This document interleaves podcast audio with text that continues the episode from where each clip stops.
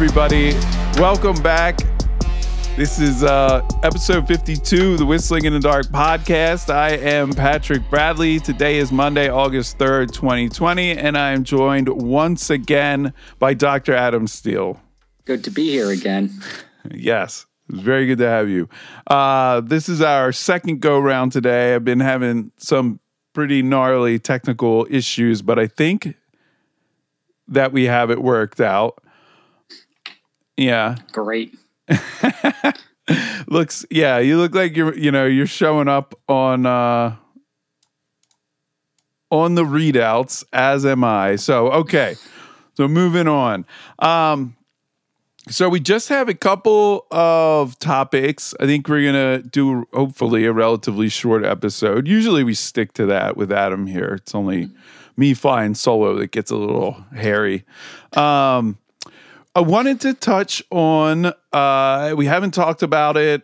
Well, I don't know that we've talked about it all since you've been here, and um, it's just the. Well, I don't want to say the economy, um, but more gold, silver, Bitcoin, and the dollar, or I guess you know crypto in general has been has been kind of flying high lately. And just to see where we're at, Bitcoin is at eleven thousand four hundred five. Ethereum is broken over four hundred, and uh, we've got gold today close at 1981.63 and silver is 24.43 both of them were pretty flat today. Um yeah. And then the dollar i can only assume um has not been doing great lately that's that's what i heard but if all all of those things are are sort of going up it's generally you know um oh Well, no, Pat, that's what's funny about it. The dollar's strong as heck. and the Dow was up um, today, twenty six six six four. Uh, anyway, so what do you think about all that? So what's going on? so what's going on, Mister uh, Mises? yeah, yeah, yeah, yeah, yeah. So, all right, well, they have like printed. Well, I don't want to say printed. That's a little. That's a little loose. Injected. Right. Yeah. In by various means, they they've got more. You know, they don't just have like the meme show, the guy spinning that money printing wheel. Yeah. Uh, they have they have more methods than that. but you know, in general, and and I think a lot of these, um, you know, so let, let's just step back to 2008, right? That I was this, that was sort of my first rodeo, right? Like I, I had been learning about this stuff for uh, honestly, I don't know, but before that time, I don't remember when I started reading this, um, reading this type of stuff. When we had our fateful conversation, I feel like I was in Ramon's lab still, which would put Okay. it pretty far back, 2004. But I, I, I don't know. You know, I'm sure it was a very slow pickup on on this stuff. And so by the time I remember when the bailouts hit um, in 2008, that I felt it was the last straw. Like I had lost. I remember. I remember that as as clear as day. Like that was the moment that I lost like any shred of belief that you know in the federal government sort of acting in, in any sort of sensible way on the behalf even of the country like not not, not like you know people but that it's just for individuals in high places you know just out for themselves and they all like i believe they only care about the country to the extent that they are also in this country and it does matter you know i mean that you know they don't want it nuked with them sitting inside of it but you know otherwise um i don't know that it's a big deal but so in my mind, I mean, this was historic. Them the money money printing and blah blah blah, you know, um, and was you know just waiting for this just crushing inflation. Yeah, I had Bitcoin. I stood on the sidelines. I didn't buy a house. You know, I didn't. Um, not that I was in a position to buy a house in 2008, but you know, really 2011. grad student salary. Right, right, right, right. Like 2011, 12, you know, Yeah. would have been the time. But I like you know, and I was working at that time, so I, you know, it would have been more feasible. Um, but I stayed on the sidelines because I just was expecting, you know, the the solution was the problem. Like they just followed it up with more of the same, you know, they blew up this bubble and then it burst and they just immediately like just doubled down, you know, with more intensity. But lo and behold, it's 2020. And I'm not saying we haven't seen inflation, um, but nothing, you know, nothing like the the doomsdayers have have been predicting. So by the standard measures, we haven't seen any. People Yeah. dispute those in for various ways, but I mean, if you just take that top line number, and it hasn't been. So Yeah, yeah. And I don't think that you can judge, you know, off of certainly not Bitcoin. I mean, to uh, Bitcoin uh, from and uh, you know, I am no financial expert, but it does seem to be to some extent still kind of on its own trip. you know, like it goes up and down for like way different reasons than other things do. Yeah. Um, you know, that being said, you could you you know, this could be this could be a good time. Um, you know, there there's some very long patterns that are playing out with Bitcoin, and if they play out for like the third time, um, but you know, every pattern eventually breaks, right? I mean, you don't have the same thing over and over and over. So there's just because it's done it twice, but you know, there the starting to come up in this next, you know, we ooh, ooh, this would be, you know, to a new all-time high of of some sort, followed by, you know, another crash, but not quite as low. Any anyway, it's a it's a pretty some of the charts I've seen are pretty striking. So I don't necessarily think that Bitcoin is the um the canary in the coal mine or whatever for uh the dollar. Um but gold finally hits a new all-time high because gold went very high during that um, you know, during that post 2008 um, period, and then lost a lot of its value. But now it, you know, it's it's at all time, at least nominally in dollars. So, I mean, what's happening? I, you know, I think that they, I don't know, more than doubled down this time, and you know, my fear is I just don't know how much the dollar can take. Uh, I mean, I know you hear a lot that it's really all about being the reserve currency, and if we lose that, then um, you know we could see a pretty precipitous decline. Uh, but honestly, like I think if anything I've learned over the last you know ten plus years is that I really don't know what's going to happen.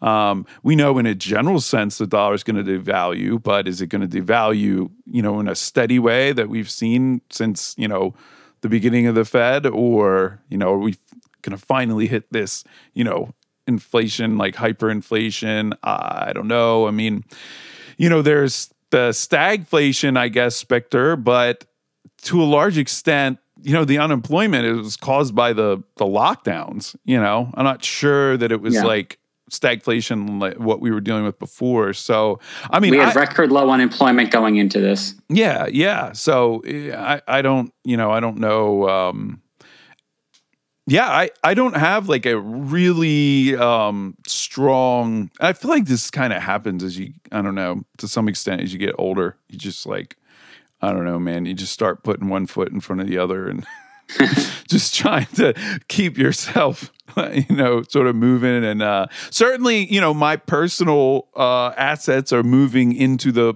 areas that I feel are more secure and less hinging on the dollar remaining strong. But, you know, I don't feel so strongly about it that I'm even going to my family and saying, "Oh, you got to do this, you got to do this," you know. But yeah, interested in in in your take on on where we're at right now. with our- So before the before the uh, before 2009, before 2008, this Fed's balance sheet was something like just under a trillion dollars. So, and then they expanded that like by the end of 2010 to 2.8 trillion. So you got about a factor of three there. we at and eight, then nine dis- now? Well, hold on, hold on. So, oh. and then despite the fact that like the economy was growing, like that whole time from like 2012 to 2020, uh, say the start of that, it's continued to expand to about $4 trillion. Hmm. Okay. Now there are places where it went down a little bit, but basically it seems to me that it just, it, the overall trend is up, up, up. Hmm. Okay. So we were sitting at about 4 trillion at the start of 2020. Now we are at seven. Okay. In the course of just a half a year. Now, so they're pumping a lot of money into the economy. So if you wonder, like, you know, how asset prices could stay so high, this is probably a very big part of it. And that's like intended. That's what they want to do. Um, yes. And they're buying Now- different things now, also, right? I mean, that's another kind of horseman in the apocalypse of the dollar is is the Fed is is ever changing and opening up. I feel like what they actually will buy. Right. Yeah, they're buying corporate bonds at this point. So, whereas previously they would buy like all, entirely treasuries, and they wouldn't even buy them directly from the federal government. And there's like a whole rigmarole here, like why that's uh, good and why that's bad. But like, I will table that discussion. Uh, but yeah, the point is that they're buying like a larger class of assets now and basically just looking for different ways to put money into the economy. Um, because as much as our federal government is spending, like it didn't spend three trillion dollars in just a couple of months. Like Yeah. it, even it has has its limits for how fast it can print those checks. Um, and so, if they wanted to put money into the economy, they needed to find other ways to do it. Mhm. Um, so that's probably part of it. And so that's that's the one thing. So there's this huge amount of money being put in. Now, uh, in fairness to them, it has gone down a little bit. It was peaked on May 25th and has come down uh, hundred billion dollars since then. So you know maybe everything will turn around and this will jump back down. But it seems like the slope is up. Yeah, I'm. You know, what are they? uh I mean, how, if if any weakness, you know, any perceived weakness, they're going to respond to, um, Yes. and they do seem to be hitting it harder than in the past. I mean, and that that's what you see. You know, it's like every um, just what you need to blow to keep you know inflating this this bubble. It just you need more and more air. You know, more more uh, more pressure. Um, Right. You know, it's like the leak, and then there, you know, it's like, oh, there's a leak, so now you have to pump in as much as the leak, and now the leak's a hole, and now you know, it's just like eventually, it's just going to be a a rubber flapping tube that's just air is just f- flying through, you know, um, and and then then there's no more, uh, you know, something else can happen after the dollar. You sink. You sink then. Yeah, and and uh, you know, this is something like, I you know, I don't want to be uh, around for that. I I don't think that what is going, you know, I don't have. Well, you know, as usual, I have no no optimism, and and so I don't believe that. Let's say the dollar loses its status as the, as the uh, you know um, the uh, reserve currency of the world. I don't think it gets replaced by gold. It gets replaced by some crazy World Bank currency, and It, there they have there's it. Nowhere rule the else to go. There's Yeah. nowhere else to go, Pat. Like it's saying, like, th- what are you going to go to the euro? Well, you know, their central bank. You know, there was no. Um, there's been a push for a while from France and especially, of course, from the, the relatively poor countries in the European South to have these like euro bonds, basically debt taken out by like the eurozone that they could use to give money to countries like Italy or Greece and whatnot. And Germany fought back against that for a long time. But I believe, if I read the headline right a few weeks ago, they're going to start issuing those. And so that presents a tremendous opportunity for the European Central Bank to basically funnel money into their system. So the euro is not. It's going to be subject to the same pressures we are. Uh, more so, uh, if you believe they would do anything they needed to to keep uh, the eurozone pe- people from other people from leaving the eurozone. So you know, and, and in China, you don't have any good numbers coming out of there, but there's great reason to believe their central bank has been funneling money into their uh, real estate sector, which has been like a complete malinvestment disaster for decades. So Yes. it's like as usual, like you can complain all you want about the US, but like there almost is no alternative. Yeah, no. I mean, I don't know where you would go. Uh, I think uh, Gaddafi was. Uh, I heard rumors that he was trying to go to like a gold back currency or something. So you know, maybe he was the last hope. But I mean, there's literally nowhere. I don't. I don't know anywhere that doesn't use this sort of central bank scheme that isn't just. I don't know, like basically some you know tribal nation or something. I, um, yeah, I, I mean, yeah, it's just it's just that's what the the consensus view is among people who are like in this is that this is the best way to do things because you can prevent you can smooth out the economy, the business cycle better by doing things like this. Um, we'll see, I guess. I don't know that it's been enough years uh, to say whether or not that ends in disaster or not. I mean, the timescales we're operating on here are pretty short compared with how long they were on like uh, you know uh, gold or silverback currency. So Yeah, yeah, true. Um, wasn't the original reasoning um, for bringing in the Fed, or just kind of like for this sort of Keynesian uh, approach, that the worker is not going to accept a lower number on their paycheck every week. And if the currency keeps increasing, then you're just continually giving them, uh, increasing in value, then basically you're continually giving them a raise. Um, and so this allows, you know, theoretically to sort of, I mean, I think the idea was to keep it just flat in value, you know, so you didn't have to, uh, yeah, whatever. Um, and that's the basic yeah, I know what reasoning. you're talking about. I, I, I well, I'm not familiar with the. Hi- I don't. I don't know. It could be. I'm not familiar with like the history there. I, I mean, I do know that economists like widely agree that like wages are sticky, meaning like prices for goods go up and they go down depending on supply, demand, and the cost of the raw materials. No mm-hmm. problem. But wages have a tendency to hold where they are, and really, someone's wages only get cut from wherever they are now to zero. They get fired. they don't just. They don't float down Yeah. for whatever reason. Yeah. Uh, that's just like that is a true observation that has been the case for uh, oh, as long as they've been looking at this stuff. Yeah, yeah. Um, and while that may be true, and it may be difficult uh, to pay your employee a lower number, um, I do not think it's necessarily impossible, and I don't think that it is enough to justify what they did, uh, which I'm sure you also agree. Um, not to put words in. I don't feel like I'm going too far out on a limb there, but uh, uh, last time I checked, I don't think you were a big fan of uh, the Federal Reserve. No, I mean, I, I'm not. I'm not as against it after 2008, just because like I made, I thought specific predictions were made. Like you can't put this amount of money and not see a large amount of inflation. Well, that's wrong.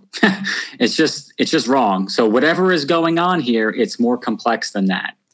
Right, right. Yeah, yeah. So I agree um to well, to some extent I agree. I mean, I that's you know, obviously what I was saying in the beginning like Yeah. you know, I had seen all the doomsday stuff and I was sort of, you know, my first first time really seeing this um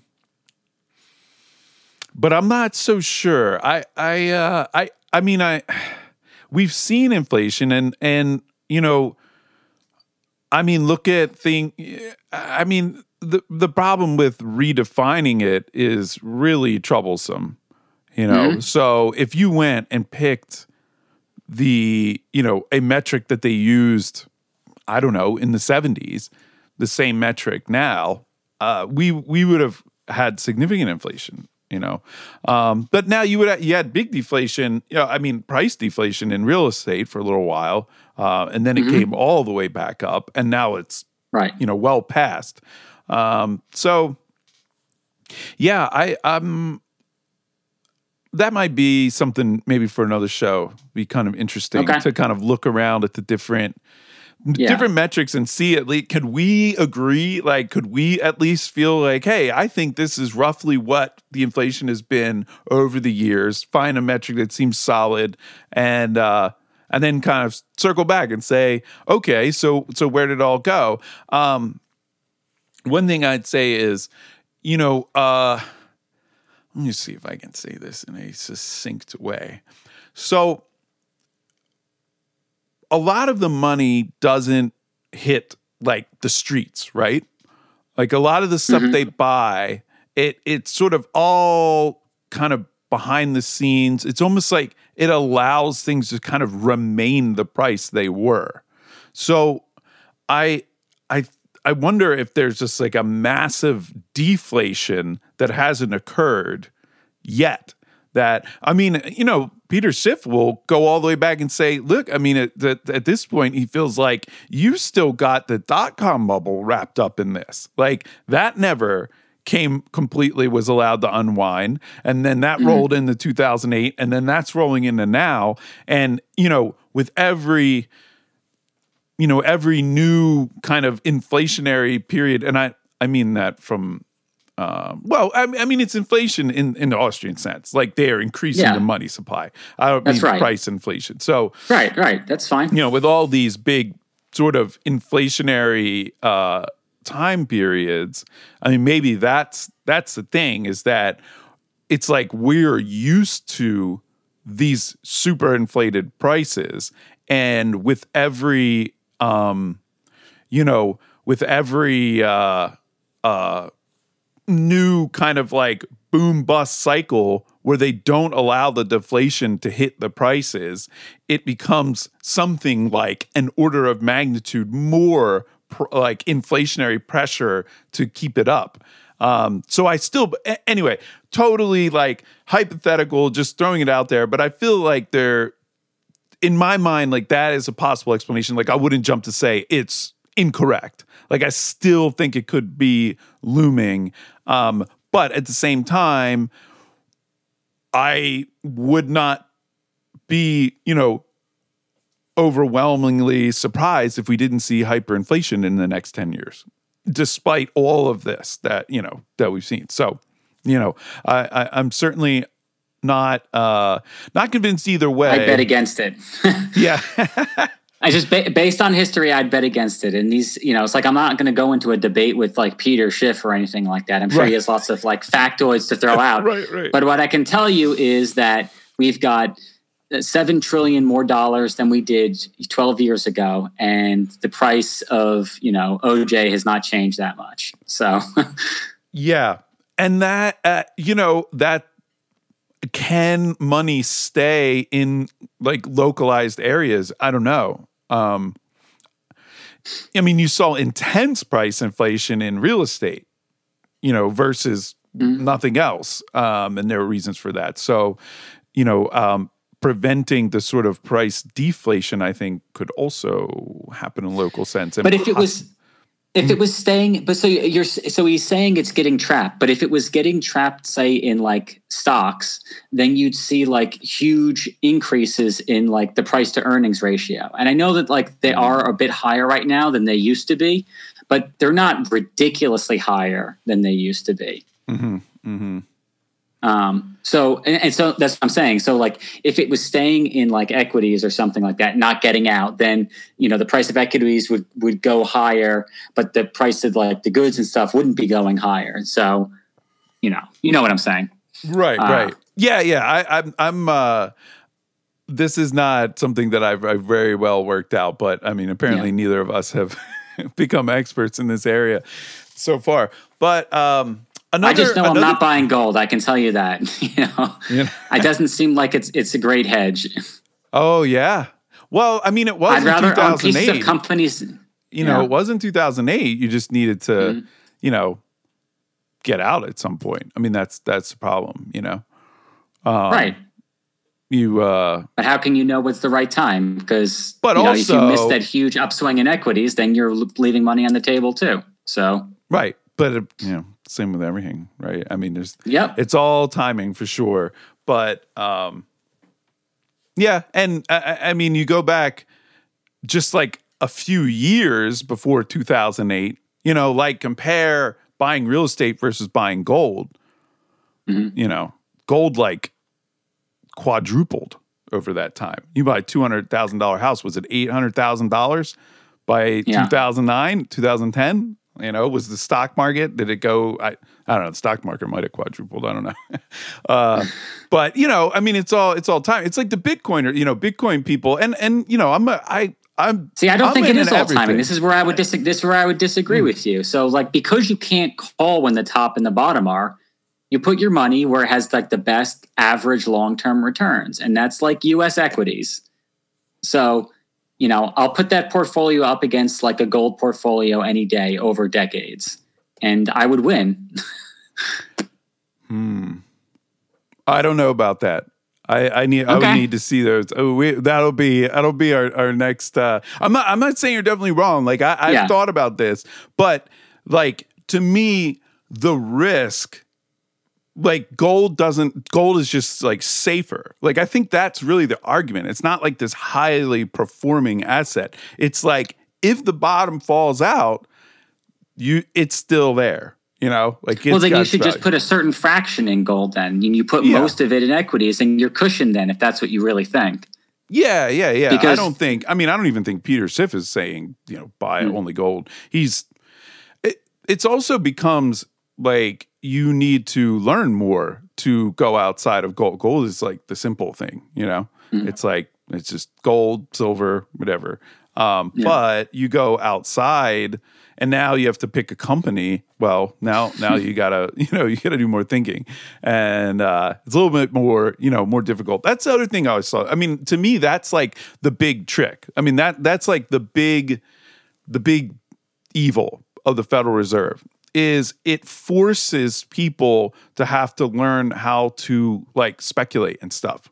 Whereas if they were getting paid in gold and silver, well, they could just hold on to their, they could just save their money and focus on doing their job, you know, and living their life. And like, but now you've got to like, it's like you've got to put your your your savings into some sort of investment thing that goes into the stock market that you know maybe it'll be okay the next 10 years but who knows like you know That um, part you're correct on. Yes, that's exactly right. It's, it's if, if if there's going to be consistent inflation all the time that they are going to build into the system, even if everything's running smoothly, a few percent, then yes, if you don't want to lose that money, you need to put it in something that's you know earning more than that. Yeah, yeah, and um, I mean, and just to think because we're, we're talking way more. Well, I think we didn't expect to have like a disagreement, so that's kind of cool. We, I feel like we don't have them that much. There Uh, you go. Yeah. So another thing though is like, okay, so are the cycles happening faster? I mean, 2008 Mm-hmm. and now by so what did you say? 1 trillion in 2008 and now we're at 7? So Yeah, it it it, so in it up. 2024 It are we hopped at up when 50? everything crashed. Yeah.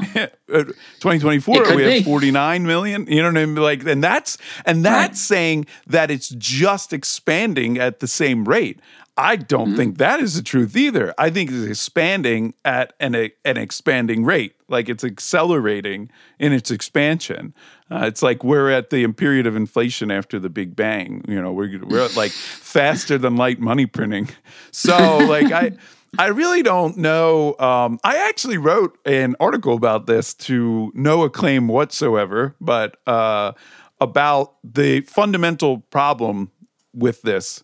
Um, and maybe I'll bring that to the table, but it was based off of uh, some stuff Ha- Hayek had written.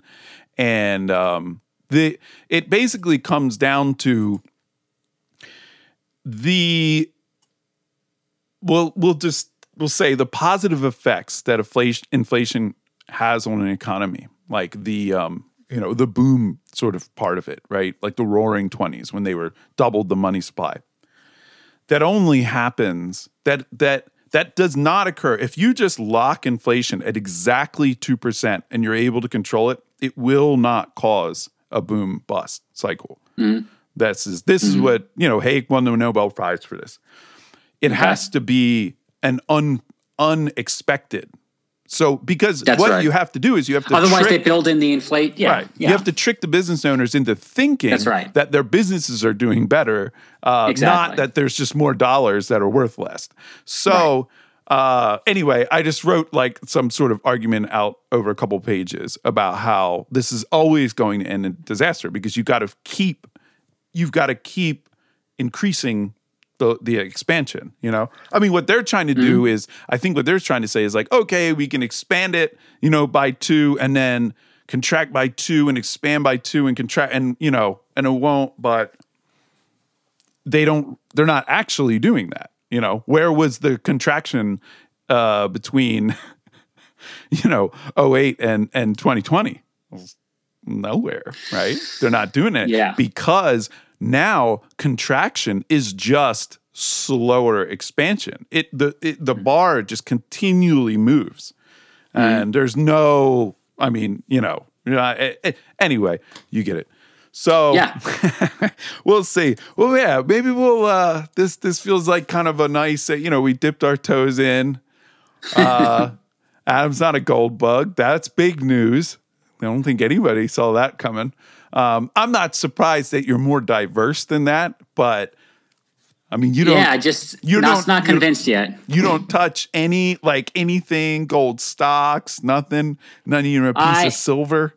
I, I had some I had some uh, platinum and uh, palladium stuff at some point. Okay. Uh, just because tho- that's mostly for like the use of those things because there might have been a shortage. But since then, no, not really anything anymore. Just not that interested in it. If, if I'm going to hold something, I'll hold cash or I'll have equities. That's the there's an ideal mix there. Okay. Um, I still do have some cash, by the way. Just, you know, Mm-hmm. I'm not a complete psychopath. Uh, good, good. So, anyway, um, but enough about my personal finances. So, the uh, Pat, what is your bank account number? uh So I wanted to get back to the COVID nineteen news as it is. It's tearing up the uh, Twitter feeds and the CNNs and MSNBC front pages all across the internet, um, and so I think we talked about last week about the cases kind of kind of uh, cresting, and you know I think to be fair, since I poo pooed just talking about the cases on their face at first, I should also slow my roll a bit for pointing out say, hey, they're going down now. Like all of a sudden, that number is important to me. Um, That's all right. but what I mean, it's kind of like it, it- because the deaths followed it, it does sort Yeah. of show more of the Yeah. legitimacy of it. It wasn't just, oh, we've done more testing. It's like, no, like more people died. So, you know, Yeah. apparently there was a second wave. Um, and so that second wave is subsiding. And Mm-hmm. because, and so I don't know what they're going to do once the deaths subside. I wonder what they're going to do because right because remember we were like oh they never talk about deaths they never talk about deaths now all they talk about is deaths yeah. because now the cases are going down um you know it it's unreal But the deaths are going to be going down very soon too. So the the earlier, the bigger of the or the earlier of the new wave states like Arizona, the deaths are already starting to go down. So yeah like it's, I, it's going to be exactly what I said. So if you just listen to this podcast, like you're mm-hmm. going to be pretty well informed. The key is like there has never been a worse time to be like a, a medium news consumer because you are going to get it a hundred and a hundred percent wrong. Just yeah misinformation like wall to wall. Everything they tell you is almost the opposite of reality. yeah today or maybe this was yesterday today in florida is the lowest daily death count since july 13th so mm-hmm. that's you Okay. know that's pretty good that's that's you know it's nearly three weeks um, Yeah. Yeah, I mean it's really. I Mon- think it's three weeks. Yeah, I think it's three weeks actually. Mondays can be kind of slow, so like I wouldn't I wouldn't count it yet. I'd Yeah. wait until like Wednesday because some sometimes they come in in waves like midweek. It- Yeah. Because I always remember when you see these numbers, uh, the deaths that are reported for a day are not people who died on that day. That's the day they were recorded, and Mm. they typically died over some period. Uh, when they're doing it honestly, you know, maybe five or six days Uh huh. sometimes from months earlier. Yeah. Um, yeah, the reason, so I does- was just saying that since it's the lowest, it's Yes. since it's a Monday, this is the lowest since a Monday three weeks ago. That's true. So That's you true. haven't Okay. really. It's following the pattern. The deaths seem to follow the pattern. It actually the cases seem all they don't sort of have the pattern, but not quite the weekly. I don't know if uh, maybe they're they're recorded differently than the deaths. Yes, they are because the, the the deaths are done by like coroner's offices and things like that. I believe the Mm-hmm. cases there's usually like feeds from. It depends on the state. Uh, sometimes it's like the state compiling it and putting it all together, and sometimes you have different organizations all submitting differently. And this was actually a problem, I think, in Georgia too, where certain private entities that were submitting test results were not submitting their negatives. And so it was inflating the positivity rate because the tests that were negative were never getting recorded as having occurred. Oh, okay. Georgia looks like it's. Um, it just made me think I should go check my own state that I'm in. Yeah. we seem to be okay. I mean, we we have uh, the last couple of weeks we've had that's up, but it's it's hard. Like our death counts are just so low that the patterns. I mean, it clearly like the last two weeks they're up, but they're there's this kind of what they looked like the whole time. Uh, I don't know. We never really. I would say that, yeah, the more important thing for Georgia is that the cases have completely rolled over despite testing continuing to go up and the positivity rate is dropping. So I'd say that you're, you're past the peak of your outbreak and that you'll, you'll see some increased deaths. Um, let's see, what is today's? It's tw- so it's about a two week lag for the second set of states. So 725 plus 14 days. So about another week uh, to a week to eight days, something like that. I expect Georgia's peak death uh, seven day averaging to occur. And once you're past that, I think you're going to be out of the woods, maybe for good. I haven't. I've never looked at this. The whole world, we're actually having a a bit of increase in on that world Worldometers. They actually do have a uh, one plot of deaths um, for the Okay. whole world, and I we but it's been slowly on the on the rise, like the daily Mhm. moving average. Um, all I mean since let's see, the peak for the whole world was April twentieth, so four twenty. Hitler's birthday. Um, no, sorry, the 18th. Sorry, sorry, all, all the Nazi listeners. And then it came down to May 26th is when we hit the low, uh, and we've been kind of slowly climbing up, slowly climbing up. So we'll see. That's the whole world. Interesting. So the pr- you can't look at that world stuff too carefully because the testing is so low in some places that like even COVID deaths aren't being very well Yeah. recorded. So you know, if you look at places like particularly like Brazil, it's like people want to compare things like Brazil to Chile and say like, oh, Chile had this really strong lockdown and they look only as good as Brazil. But at the same time, like in Brazil, they were like not doing very many tests for a very long time. And so basically any almost everywhere except for like United States and Europe, it the data is just terrible. Yeah. And and, and looking at it can tell you very little. hmm Yeah, I could I could believe that. Um, I mean, I remember with with China. I mean, it just all of a sudden stopped. It was just like they cured it or something. Yes. it was very strange. So Spain's had. I mean, I would put this at more than two weeks of increase in cases. And they've had like no increase in deaths. Interesting. I don't know what's happening over in in Europe. I'm just kind of peeking around. It is a bit. I do find it odd that Spain has an increase of cases at all, but I'd have to see. Uh, let's see, what does their testing look like? Oh, because a- they had such a an initial Because- wave. Right. So that goes against what I've been telling you. I, so what I've been saying is that the places that had a very strong first wave wouldn't see a second. And for all the U.S. states that I've looked at, that's held so far. And there are one or two states that I would classify as like had a middle first wave, like Maryland and Indiana, that Hmm. has seemed to have like a small second, that have a second one as well. Um, so the fact that Spain has some increased cases is a little bit surprising to me.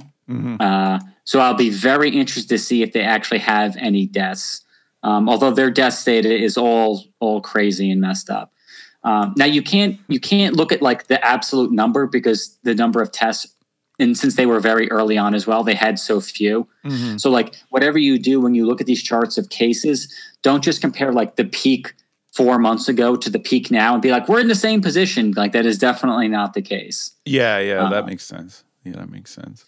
So, um, what I've been thinking about, I, I hung out with some people recently, and um, well, and you know, I was up north and traveling around a bit, and just I, I'm gonna bring this up as a topic, and it is literally the last thing I want to talk about. I am so bored by it.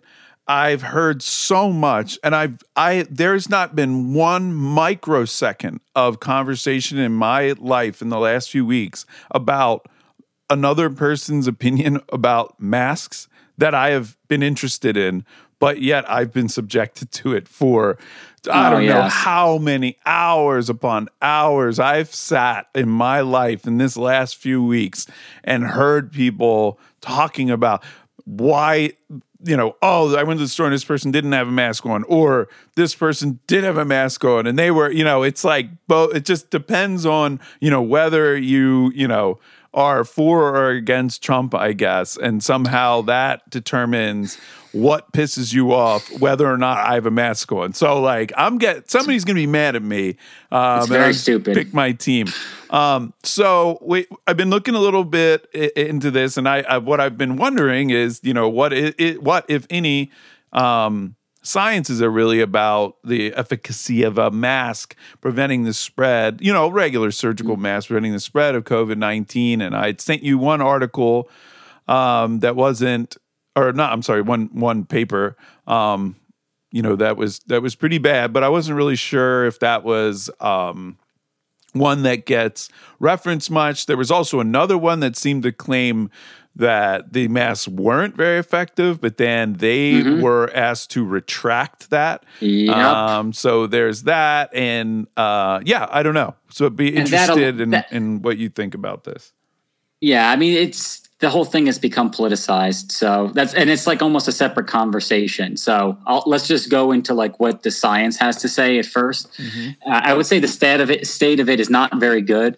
I mean, considering we have countries like Japan that wear masks basically every cold and flu season, and we still don't have like a firm grip on whether how efficacious these things are for those sorts of like uh, endemic diseases that are just everywhere. It's pretty sad state of the science. Yeah. Um, so so that's like a failing to begin with, um, and then it's a failing uh, for certain people saying like, oh, it's completely settled one way or the other. Because the reality is, and this is not hard to understand, it's very difficult to get good data on this. It's not like you have a group of people and you tell, and well, they should, but it's not like they have data on like controlled groups of people that go out with or without masks and see whether they catch it. Like that would actually make some degree of sense, but there's no papers that look anything like that. So the best we can do is look at trends and mask policies and see how they correlate, or do case studies. Um, so the paper you sent me is uh, in the first category where they look at this. It, th- this paper is heinous, despite the fact that it has like a legit Nobel Prize winner as like the final author on it. He Yeah. has nothing to do with epidemiology, of course. He has to do with the, the ozone hole. I'll say So something I don't about. rea- I've had some personal experience with Nobel Prize winners. So, I my first job, uh, our it was a pretty small, you know, it was a small company, and I was brought on to work on some looking into the some of their data and do some Mm. theory type stuff. And their main paper was one of the people that worked with them was a Nobel Prize winner in chemistry. He's actually pretty famous. He's he's he's been like a character on The Simpsons and stuff or whatever. Anyway, Okay. fast forward sometime later, I left after a little while because I just didn't. it's just I didn't understand. They had 10 years of data. It just seemed really odd. Like there wasn't I couldn't figure out like what like where's the experimental plan here? Like what's going on? We just seem to be taking on all this money from all of these very wealthy people, blah blah blah. So then I find and I Google them later after I'm back in Georgia and they're getting sued for fraud. Ah, so yes. yeah, you can definitely put a Nobel Prize winner. You can somehow convince those people to besmirch their name, I guess. I, unless they some I don't you know the whole point is right if you're a Nobel Prize winner, they shouldn't be able to dupe him. Uh, Right. But he should be, you know, but anyway, I, I don't know what happened, but it, it is funny. I I uh, that really sullied the Nobel Prize to me after that. Yes. Uh, so so yeah, I mean, I I never claim like you have to believe this because there is one, but I mean, it is a mark of status if nothing else. Oh, yeah, and you would sure. think such a person would be jealously guarding their reputation and want not want to sign on to something that has shoddy methodology, and yet. Uh, Yes. Here we are. Yeah. so the paper that you sent is in PNAS. We'll put it, the link in the, the show notes, I'm sure. Yeah. It's basically the paper consists of an unsupported assertion with a vague methodology attached to it. Uh, so here's a quote. Here's a quote from the paper: With social distancing, quarantine, and isolation in place worldwide, and in the United States since the beginning of April, airborne transmission represents the only viable route for spreading the disease. When mandated face cover is not implemented. Similarly, airborne transmission also contributes dominantly to the linear increase in the infection prior to the onset of mandated face covering in Italy and in New York City. So that's just crazy, uh, first of all. The idea that in these few places where you have a lockdown that affects like some portion, but certainly not all. I think that like even the places that were pretty hard lockdown, something like 30% of people still had to go to work because they worked in supermarkets, power, sewer, all this stuff that you need to keep the world running. UPS, like everyone that works at Amazon was still working, Tesla was still working. So, Yeah. you know, the idea that in when we're in that state, airborne transmission is the only thing that can transmit it is is so obviously wrong that like Yeah. it throws you know it, it primes your brain for fraud incoming you know Right. Right. uh, and they don't even have any references for this statement it's just Yeah. stated like that um, and then here's what they do pat you're gonna love this okay so right. so the normal infection curve, you know, it's going to have like a shallow part at the beginning, and then it kind of ramps up. It kind of looks like a, you know, kind of like a Gaussian increasing at first, where it goes up very sharply, then it turns over, mm-hmm. and then it goes down more slowly than it went up. That's like mm-hmm. the kind of curve with like a longer tail but a sharp rise, kind of Gaussian. All they do in this paper is fit a line to an arbitrarily selected section of the up curve. then they project that line forward after it rolls over for some length of time that they don't define and they don't say how they do the calculation. I led the whole paper and the supplemental notes, and then they extract a number, which in the case of the United States or in the case of New York City is 60,000 that they say masks are responsible for. They don't quantify like the time delta between like the policy being put in place and when they diverge from this line, which is actually different for Italy and New York City in the paper. Uh, they don't try to like give any numbers for like what the level of compliance was over time eh, for these places, and they don't even compare places like uh, like New York City, where maybe the compliance is good. I know it is it is fairly good now. With a place Mhm. like the UK, where they never had good mask compliance. So like, there's a paper here about masks, but this ain't it. right. Do not read this paper. Do not reference this paper. It's almost like I'm going, going to tell you not to put the link in. right. Right. It's it is just terrible. Now, Well, I the think only thing is, go ahead. I, I was just to say, I, I do think it's good for people that aren't in the scientific community. I mean, I don't know if I could consider my at once or or at one time in their life were in the scientific community to see like that. I don't think in the public they hear people talk like this, and this isn't outrageous, right? I mean, there's papers published all the time that that you know people think is BS or or, or, Yes. or wrong, incorrect. Like it, it's fine. Yeah. Like just because you publish a paper, that's not like okay, and now the question is closed. Like, right. So, like, if you hear like, "Oh, this paper was peer reviewed," like Mhm. that is a thing, and it's better than nothing, but it is no guarantee of quality by any stretch. In fact, the likelihood of that being any guarantee of quality goes down probably sharply once you have a Nobel Prize winner like as your final author because no one's going to check it. They're just going to sign off on it. Mm-hmm. Yeah, yeah, yeah. I mean, I I think about the stuff that I published and how. I don't know. I, I, I, just I'm not sure how even critically it was all looked over. You know, mm-hmm. like I've thought about that. I've even like questioned some of my own things that I'd done after, and like, huh, was that definitely okay? Like, I, like I feel like yeah. I should have had more sort of especially now, like the way I program versus how I programmed then. And, uh, you know, it's like, geez, Louise. Anyway. That's um, a, no, that's a good example because that's where they found a lot of errors in big papers too, is like, the code historically was never even published, and so no one checked it. And they still yeah. don't usually check unless there's some controversy associated with it. Mm-hmm. And there's a ton of errors that get like if you have good data and you have good analysis, like if your code is wrong, the conclusions will be wrong. Yeah. And most of these people aren't they're not programmers by trade. I mean, we discussed this when we in the very beginning when we were talking about the Imperial College modeling mm-hmm. and they had this, you know, hundreds of parameters thing with like no no comments. It was yeah. like a single file that was thousands of lines. So, you know, yeah. that's standard operating procedure in the sciences. Yeah. Yeah. I mean, nobody I and I I was even somebody that was trained to some extent at in my undergraduate we actually had computational physics classes so mm-hmm. i mean at least had somebody you know teaching yeah. i mean they weren't teaching us computer science techniques but you know we didn't talk much about you know uh, clean code or anything like that but uh, yeah. I mean, I, I think I had it better than most people uh, in in the sciences, and, and it did. wasn't very and it wasn't very good. You know, I right. learned so much more. You know, after and and it's fine, right? I mean, there's only so many hours in a day, right? You got to learn. I mean, you can't be a physicist and a computer scientist like right. at the same time. I mean, you can dabble and and, and mm-hmm. try to be, you know, do better, but you're never going to be at the level of somebody that that is their sole focus. So, um, right.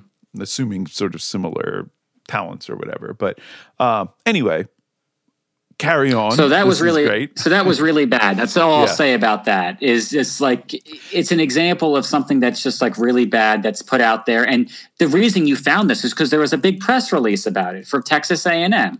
So they're touting this paper as something that shows something that they the general public should consume and take the little tidbits out of how many infections. Now, sixty six thousand is uh, they had New York City had like 240,000 confirmed infections. And I won't get into the details of like what is the difference here because they used all confirmed numbers in this and there are issues there as well, but we'll just skip over them for now. But the point, the only bottom line is that they put out for public consumption a very, very bad paper. And yeah. people are going to like throw this out on Facebook, on Twitter, what have you, as evidence that masks work. Uh, but it doesn't bear like even the lightest scrutiny, and it all falls apart like a house of cards. Um, yeah, yeah. I mean, and I found it pretty high up. You know, I mean, this was I just started looking around. It's like one of the first. I think it may have been the first actual paper or article referencing a paper mm-hmm. that I came across, and that was sort of what I was looking for. I. Uh, a lot of times, I mean, I think I don't know if you remember, but I used to really like um, the analysis of the headlines and the uh, the mm-hmm. initial summary or the first couple sentences because I was like this is this is what people are seeing. They're you know how what percentage of readers are getting past the headline that they're seeing in their feed?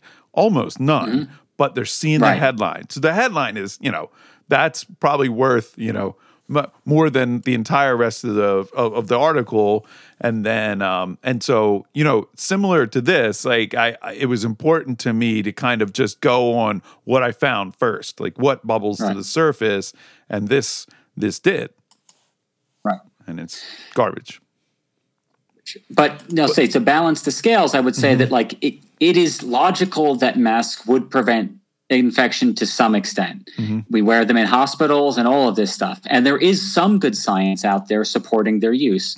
The the only, the one that I remember seeing was they looked at a, a very big uh, spread of infection on one of these aircraft carriers, where a huge fraction of the people on board got uh, uh, got it, uh, but not everyone did, and they asked them to self-report what measures they had taken while the outbreak was going on. And the strongest measure from hand washing to maintaining distance, which is very hard to do on a boat at all, but mm-hmm. washing hands or or wearing masks and stuff like that, the masks was the strongest single thing mm. that predicted that they would avoid infection. Um, so so there is some evidence out there, and of course, like there's a logical case to be made. And then on the um, politics side, that's really for COVID nineteen. Was that COVID? Yes. Oh, okay, sorry, I missed that yeah. part. Uh huh. No, yeah, it, it was. It was for this particular infection on one of the big aircraft carriers where a lot of people got it. Hmm. Um, it's interesting because they mainly so, argue that it's to protect other people from you, it, um, but this that's right. data shows that possibly to protect yourself. That's right, but the other one is even harder to show right. Uh, than yeah, this is. how, and that, yeah. that's part of it. The thing is like this is an extremely difficult thing to to get quantitative data on. And that's why it's so fertile ground for people to yell at each other and be super angry. And for one group of people to say you know masks are for wimps and the other one to say you're killing grandma. Yeah. Yeah it's it's i really really don't like it. Um and for me for me i'm just going to say like it seems to me not that hard to do. Yeah. and they might work so, like, you know what? If your government is going to force you to do like any of a number of things, like turn over 20% of your income right. or try to take your guns or wear a mask for a few months, like, I don't know. I'm just yeah, saying, yeah. I would trade lower taxes if they, if I got to uh, if I had to wear a mask. right. So yeah, I can compare. I can compare these two things. Like if you gave me as little as like you know two hundred dollars, I would wear the mask for a month, easy, no problem. Yeah, yeah, and I mean that. Yeah, that's that's like exactly what I'm saying about being just like.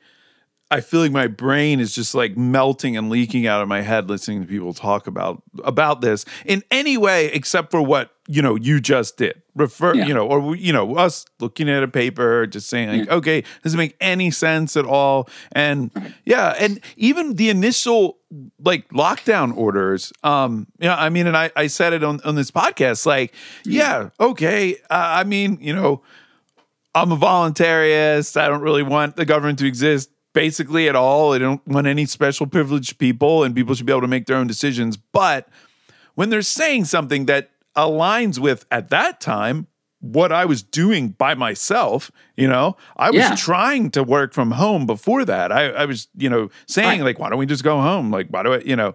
So it was hard to get too crazy again because it's like, yeah, compared to, hey, you know, wear a mask if you wear a mask, you know, we'll stop feeding the Saudis intelligence to and and, and arms to murder all the people in Yemen and kill yeah. all these kids and stuff, starve them to death. You know, I'll be like, all right, I put the mask on. Like it's just not, it's not, a, it's not in my top ten. and, and that's what I always say. You just, you just, it's the people's discussions go off the rails when they view things like in complete isolation. Like compare this thing which you say is good or bad to the other things and it will become much clearer like the extent to which you really think it is good or bad mm-hmm. and uh, then at the same time it does go both ways like when i'm you know so when i'm listening to people that are like oh my god, I was in the store, the person didn't have a mask on. You know, it's just like, yeah. shut the fuck up. You know, it's like, one person. Yeah. You know, chill out. It's certainly not worth starting a fist fight over. right, right, right. And another thing I was thinking too is like, I'm in Georgia. As far as I know, there is no government mandate around masks. Mm-hmm. So if I'm walk into somebody's business and they have a sign mask required, like as a voluntarist, I'm yes. putting on a mask. like this is the way or it's supposed leave. to work. Or you right, leave. Right. I do not have to go into the store. Uh, so if I want to go to the store and the owner wants me to wear a mask, then I wear a mask. Like there's no. It's it's it's actually the way we want this thing to work. Um, right that's the way it's supposed and to work. And that's the thing is that like when it's something that like a lot of people don't find this to be that bad and are perfectly willing to do it. Well, that's like halfway to voluntarism, yeah, you know? right. Yeah. We're yeah, we're halfway there. So um do you want to talk about the other paper or the did you mention that? Oh, you did. I'm sorry. Sorry, I, I had Yeah, that's the one- yeah. out. Right, the So- boat one. Yeah. Um, so so I mean that's basically all I have to say about it. It's it's very hard to be exact, but you know, it's there is some evidence for for the proposition that it would yeah, help. yeah, yeah. And it's pretty bad in the summer. I mean, I, I think people would care, wouldn't wouldn't mind so much in the winter because it would be Yeah. almost you know kind of warmer on your face. You know, it's like uh, uh, I'd wear a ski mask or something around. Um, but in the summer, it's it's pretty beastie. Summer South, not so good. Yeah, yeah. Um, I was actually got. I was looking around, um, just kind of bummed. I was like weeding today, and I grilled my lunch out, uh, and and it was just like, oh god, it's so it's just it's beastly, you know. Um, and uh, I was just started looking around at, at what's the best best weather in the uh, in the United States, and I found this. I swear this web this site was probably made in like 1998. It has a whole bunch of just random. It's like straight HTML. Um, then and he. Uh, he- he did has one page i mean one page is like how to build uh like a pinewood derby car another was a list of good good jokes and then uh, Jokes. it was dude i mean it's like the old internet and then it That's had yeah, that is. Yeah. he had a he had like a four paragraph little article on what's the best place to live in the United States, and he had a he had a a map of the United States and a bunch of different weather arguments, and he was obviously this was for his preferences, but his preferences were you know reasonable temperatures um lower you know lower humidity and i forget oh no so his first thing off the list was natural disasters so anywhere Okay. it's like tornadoes earthquakes hurricanes he's out so Yeah. removes the west coast removes the south removes a lot of the you know midwest. Mm-hmm. and then he started doing like more of the weather analysis to his preference. And then he talked about like city size. Anyway number one i mean I'll, I'll give you one guess but i feel like you could have a million. You know this city. This is not like a no no name nothing city.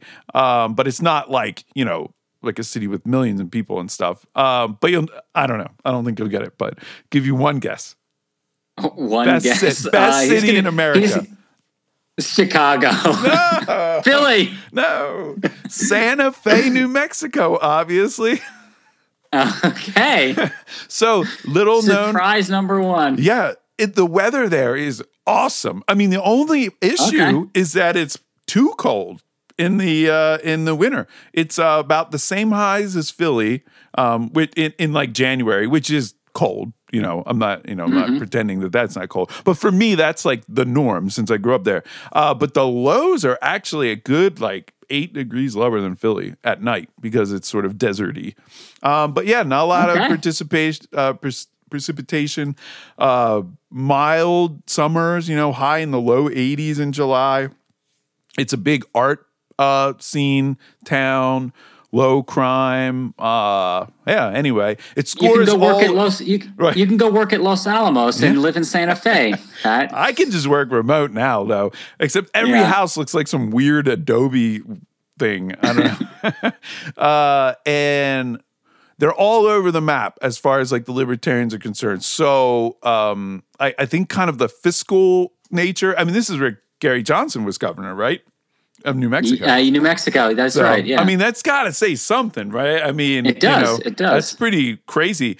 Um, when I looked at how they voted, they voted for Hillary in 2016, and it was something like 48% Hillary, 40% Trump over 9% for Gary Johnson, which now that I look at it, it's because he was the governor. It wasn't, Yeah, yeah, I was like, Yeah. damn, there's like one out of 10 people's a libertarian, but that's not true. no, it's I'm not that sure. good. Yeah, but yeah. But you know, there, there's something said. Apparently, they score very high on like personal liberty stuff.